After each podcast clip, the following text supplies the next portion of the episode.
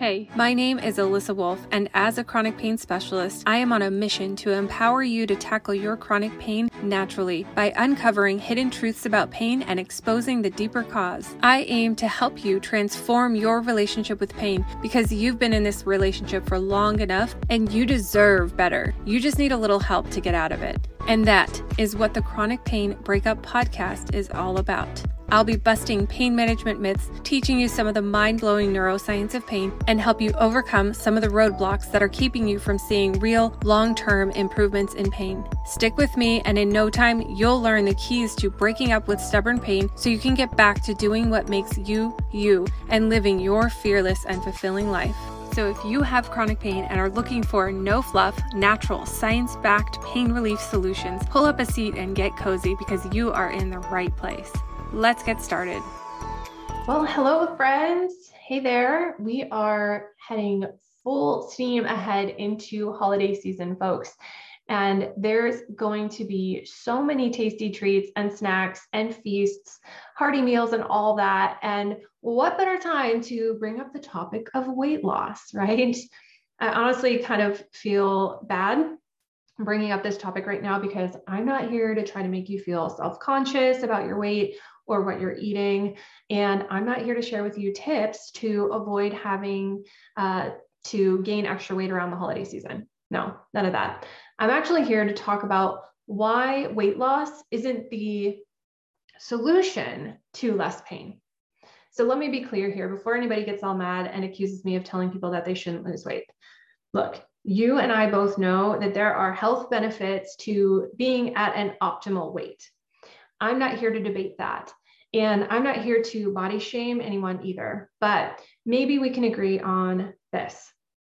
I'm fully in support of someone losing weight to be healthy for health reasons, right? Like if you want to lose weight to prevent disease and to improve your overall health, like I'm all about that. I fully support that as long as weight loss is done in a safe and effective and healthy way. Okay. Just like you know, if you're trying to find relief for chronic pain, there's no magic pill or quick fix to losing weight. But really, my problem is that weight loss is used as a recommendation or a treatment for chronic pain. Now, if you have chronic pain and you have a little extra body weight, you've probably been told by doctors and possibly friends and family that you just need to lose a little extra weight to feel better and that you're in pain because you're carrying too much extra weight around and it's bad for your joints. You may have been told this so many times now that you start to believe it yourself, right? And as if your your body weight and your body image hasn't already been a super sensitive subject, now you have to carry around this extra guilt and this extra shame that your pain is your fault for being overweight.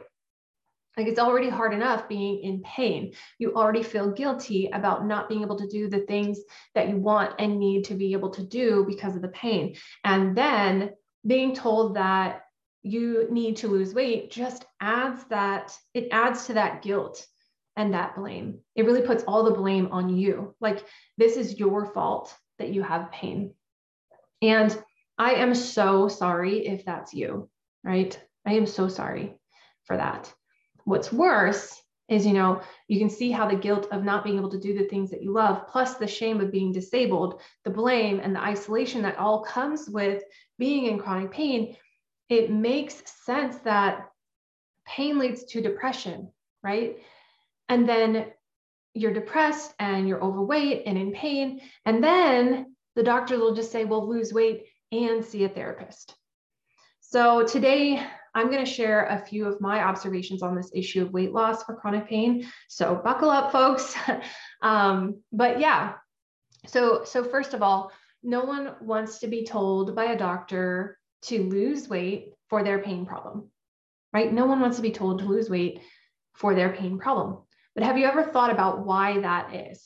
People don't want to be told to lose weight to address a pain problem because it feels like the issue wasn't properly investigated. I'm sure this is a problem when you're overweight, not just for um, seeing a doctor for pain, but for any health concern for that matter. But basically, you know, you go to your doctor to get things looked at, you want to know what's wrong, You want to know why you feel this way, and you want to make sure that things are normal, that you want to look for things that are not normal and rule in or rule out any big, bad, scary stuff. And you want to investigate the problem, you know, do the tests, do the imaging, all that. And you want your doctor to actually evaluate you and tell you what the problem is so you can then figure out what your options are to try to fix it as well. So when a doctor throws the you need to lose weight solution at a pain problem, it can mean that things are not being properly investigated or evaluated, right? As soon as you walk into the door, they see your weight, your height, your BMI, whatever, and they already have made up their mind that the problem is your weight and they don't look any further.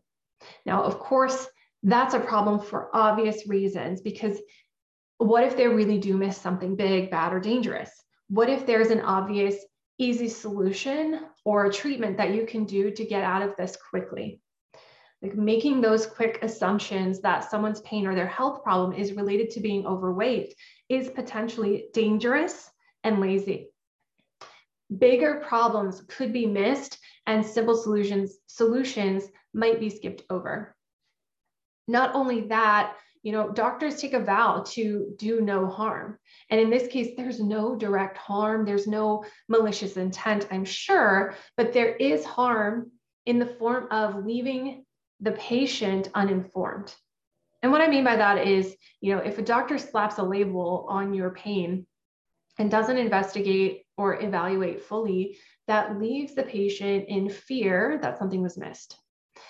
There's going to be a fear that something really is going on that wasn't looked at. And that fear or that feeling of something just isn't right, and I don't know what it is, is what leads to more anxiety. And that anxiety leads to more pain.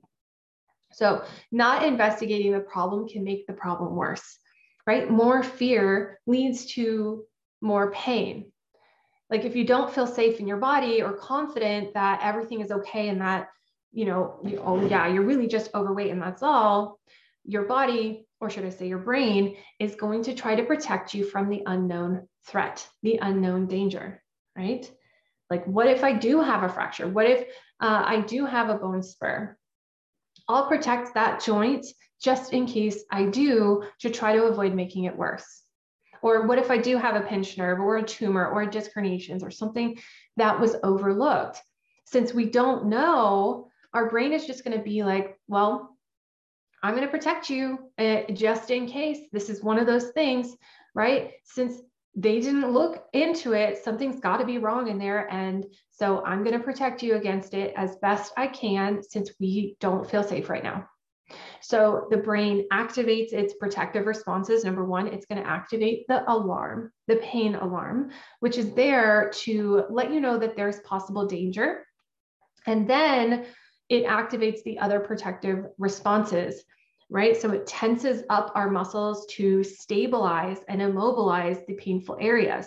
Those muscles get tense and they get tired and achy and sore. And then the joints that are in that area get stiff and sore as well. The nerves in that area get compressed because the nearby muscles are so tight. And things just aren't moving as much as they should be or they could be. So there's just not as much blood supply getting to the nerves. So then the nerves get cranky, they get more sensitive and much more irritable, right? And you know what else? This and this is interesting because it relates to the body weight issue too. Part of a protective response is this shift in energy and resources in our body. The energy gets shifted towards those big muscles, tensing them up, holding everything tight. But the energy and resources gets pulled away from other areas, including the digestive system. So there's this shift in digestion when we're in pain but also there's a shift in metabolism and a shift in our cravings, the foods that we crave. Okay, so there's less energy in our body being put towards digestion.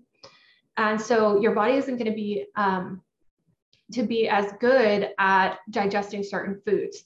It's going to be much easier to digest foods like breads than it is to digest leafy greens, for example. And so, in the same regard, the foods that you crave are most likely going to be the fast energy foods that are easy to digest and get energy from quickly. Right. So, again, you may crave processed foods, carbs, and sugars because they contain fast energy versus foods that are rich in protein or that are nutrient dense and harder to digest. And then since you're in this protective response, the body is in this survival mode. So it's going to want to store up that energy. It's going to want to store that energy up. And so it's like when we're in the battle, it's like we're in the battle now. And so we've got to just hold on to all the energy that we can get so that uh, we can survive, right? We can be ready for anything. So there's this shift in the in our metabolism when we're in pain. So honestly, you know what what actually happens when we're in pain in a pain response is our body holds on to the extra weight. It's storing it up. It's storing the energy uh, up. And because it's in survival mode. So when you have chronic pain and you found that you're gaining lots of weight or you're finding it really difficult to lose weight, honestly, that could be part of it for you, right? Now, I mean, of course, pain is going to limit your activity level, your ability to work out as well, right? So that will certainly contribute to this problem as well. But it makes sense that it's even harder to lose weight when you have chronic pain because of this shift in metabolism and this shift towards saving energy and craving fast energy foods. You know, and um, I, you know, I just mentioned that pain limits your activity level and your ability to work out. Okay, so that's another part of this problem. When doctors say just lose weight to get rid of your pain, well, how do people lose weight?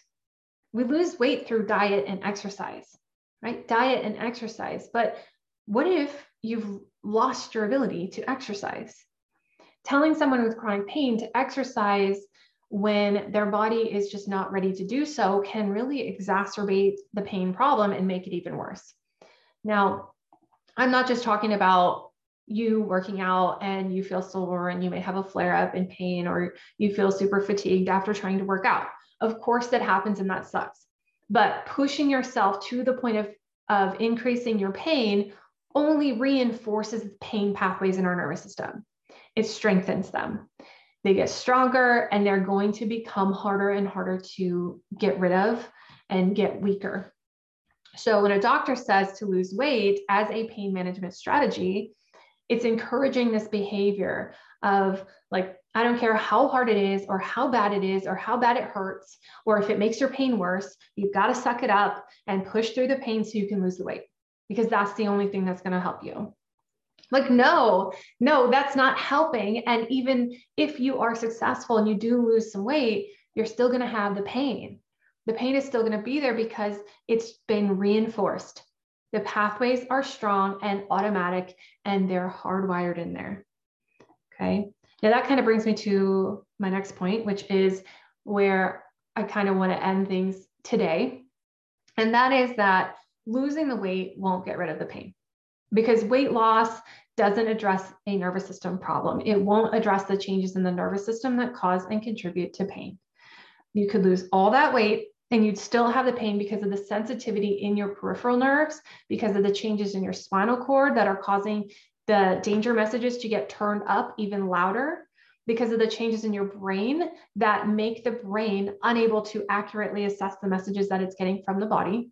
And because of the changes in the synapses of those pain pathways and the connections they form with other pathways like movement pathways, activity pathways, position pathways, they get hardwired together and they become automatic.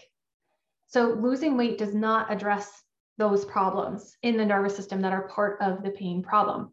I've seen it time and time again where people are shedding 10, 20, 30, 50 to even 100 pounds and they have no change in their pain. Like, could you imagine how defeated you'd feel if you lost all that weight and you still have the same pain?